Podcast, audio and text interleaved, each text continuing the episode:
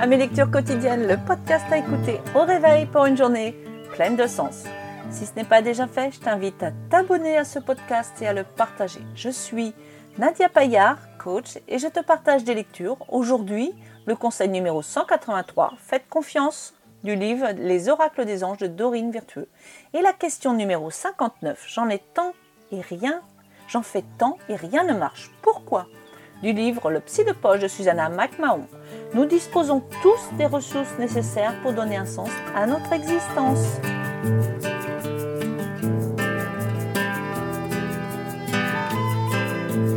Bonjour, bonjour Aujourd'hui, mercredi 1er juillet 2020, semaine 27.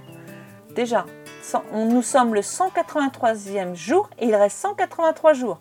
Nous sommes à la moitié de l'année. Nous fêtons les Aaron, Dirk, Dirk, Esther, Servant, Servan et les Thierry.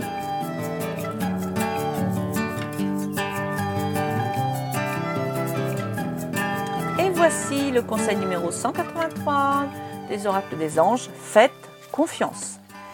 Cet univers est sûr et totalement rempli d'amour partout où vous vous trouvez, dans les moindres recoins des endroits où vous allez. Plus vous recherchez à savoir que vous êtes en sécurité, plus vous en aurez la preuve. Nous, les anges, veillons sur vous en permanence, vous guidant et vous protégeant toujours. Faites confiance à ce monde et à tout ce qui, que, vous arrive. Ayez foi en vous-même, y compris en votre sixième sens, en vos rêves et vos désirs. Ne soyez pas sur vos gardes, détendez-vous et appréciez le terrain de jeu que représente la vie. Pensez du jour.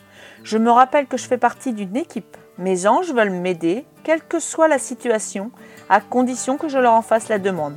Je les invoque afin qu'ils m'assistent et j'accueille leur aide avec gratitude.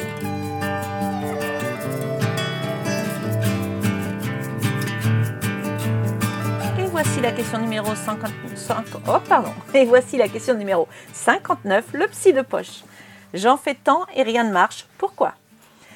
C'est la question souvent posée par des gagneurs hyperactifs et perfectionnistes. Les gens sont obsédés par l'action. Ils ne peuvent comprendre pourquoi ils se sentent aussi fatigués et dépassés. Quand l'on ressent cela, il faut se demander je fais cela pour qui? Pourquoi?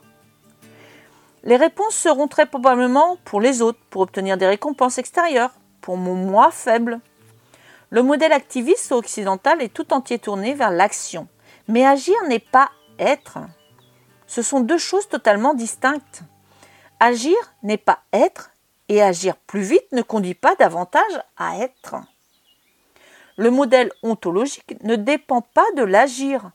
D'accord, il y a des choses que nous pouvons faire afin d'apprendre l'estime de nous-mêmes. Nous pouvons nous dire de nous aimer nous-mêmes. Nous pouvons faire des choix et nous récompenser. Ce sont effectivement des actions. Elles peuvent nous faire du bien, mais elles ne dépendent pas de l'être. Souvenez-vous, nous n'avons rien à faire de spécial pour être bien, pour être comme il faut.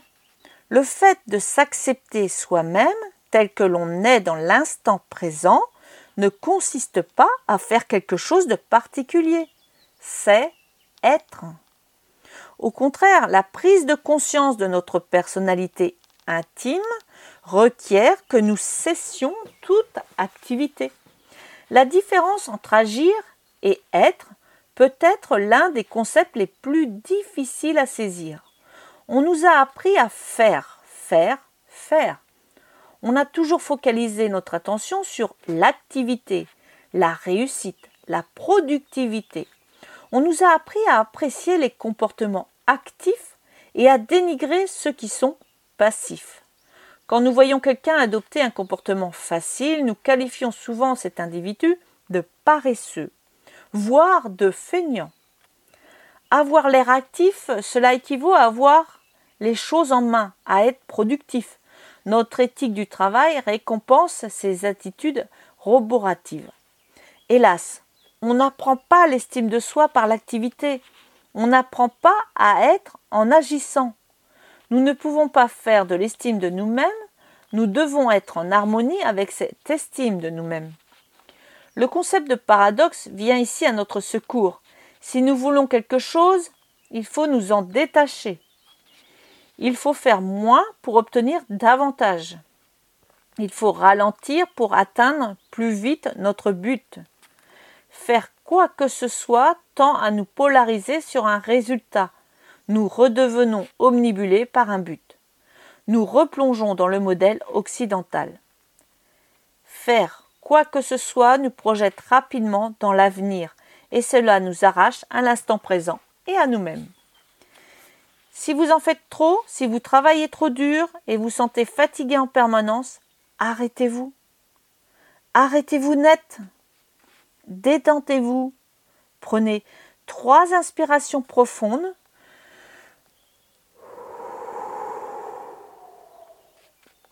Et levez le pied.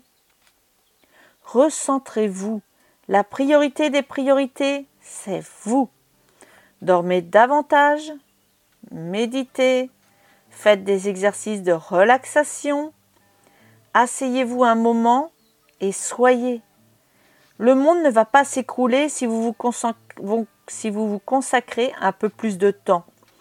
Il vous faut peut-être voir un peu vos priorités, décider de réduire vos revenus, choisir une vie plus équilibrée et vous priver de quelques jouets. C'est votre vie, c'est votre choix. Si vous vivez à 100 à l'heure, trop fatigué pour goûter quoi que ce soit, qu'avez-vous à perdre? Un autre paradoxe intéressant, c'est que nous en faisons davantage quand nous sommes plus calmes. Nous nous sentirons plus maîtres de nous quand nous nous sommes reposés et la vie est plus drôle quand nous vivons l'instant présent. Être ne signifie pas que nous ne faisons plus rien. Être ne signifie pas que nous nous retirons dans une grotte ou une tour d'ivoire. Être signifie que c'est nous qui choisissons ce que nous faisons et que nous le faisons bien. Cela signifie que nous nous occupons de nous et que nous nous accordons des périodes de convalescence psychologique pour récupérer notre énergie que nous consacrons à satisfaire nos propres besoins. Du coup, nous disposons d'une force accrue que nous pouvons librement décider de consacrer à servir les autres. Ainsi, nous faisons tantôt des choses que nous voulons vraiment faire, tantôt des choses qui nous plaisent beaucoup moins, mais en sachant pourquoi nous les faisons. Être, c'est le contraire d'être piégé.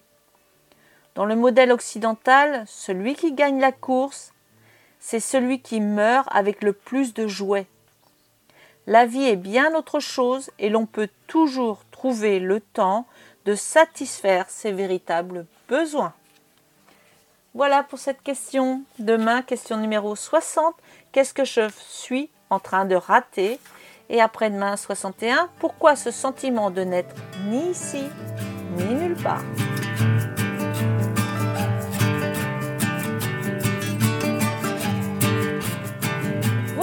La fin des lectures du jour. Tu peux me retrouver sur mon site internet nadiapayer.com pour plus d'informations. Je te remercie de partager ce podcast et je te souhaite une merveilleuse, une magnifique, une douce journée dans la joie, la bonne humeur.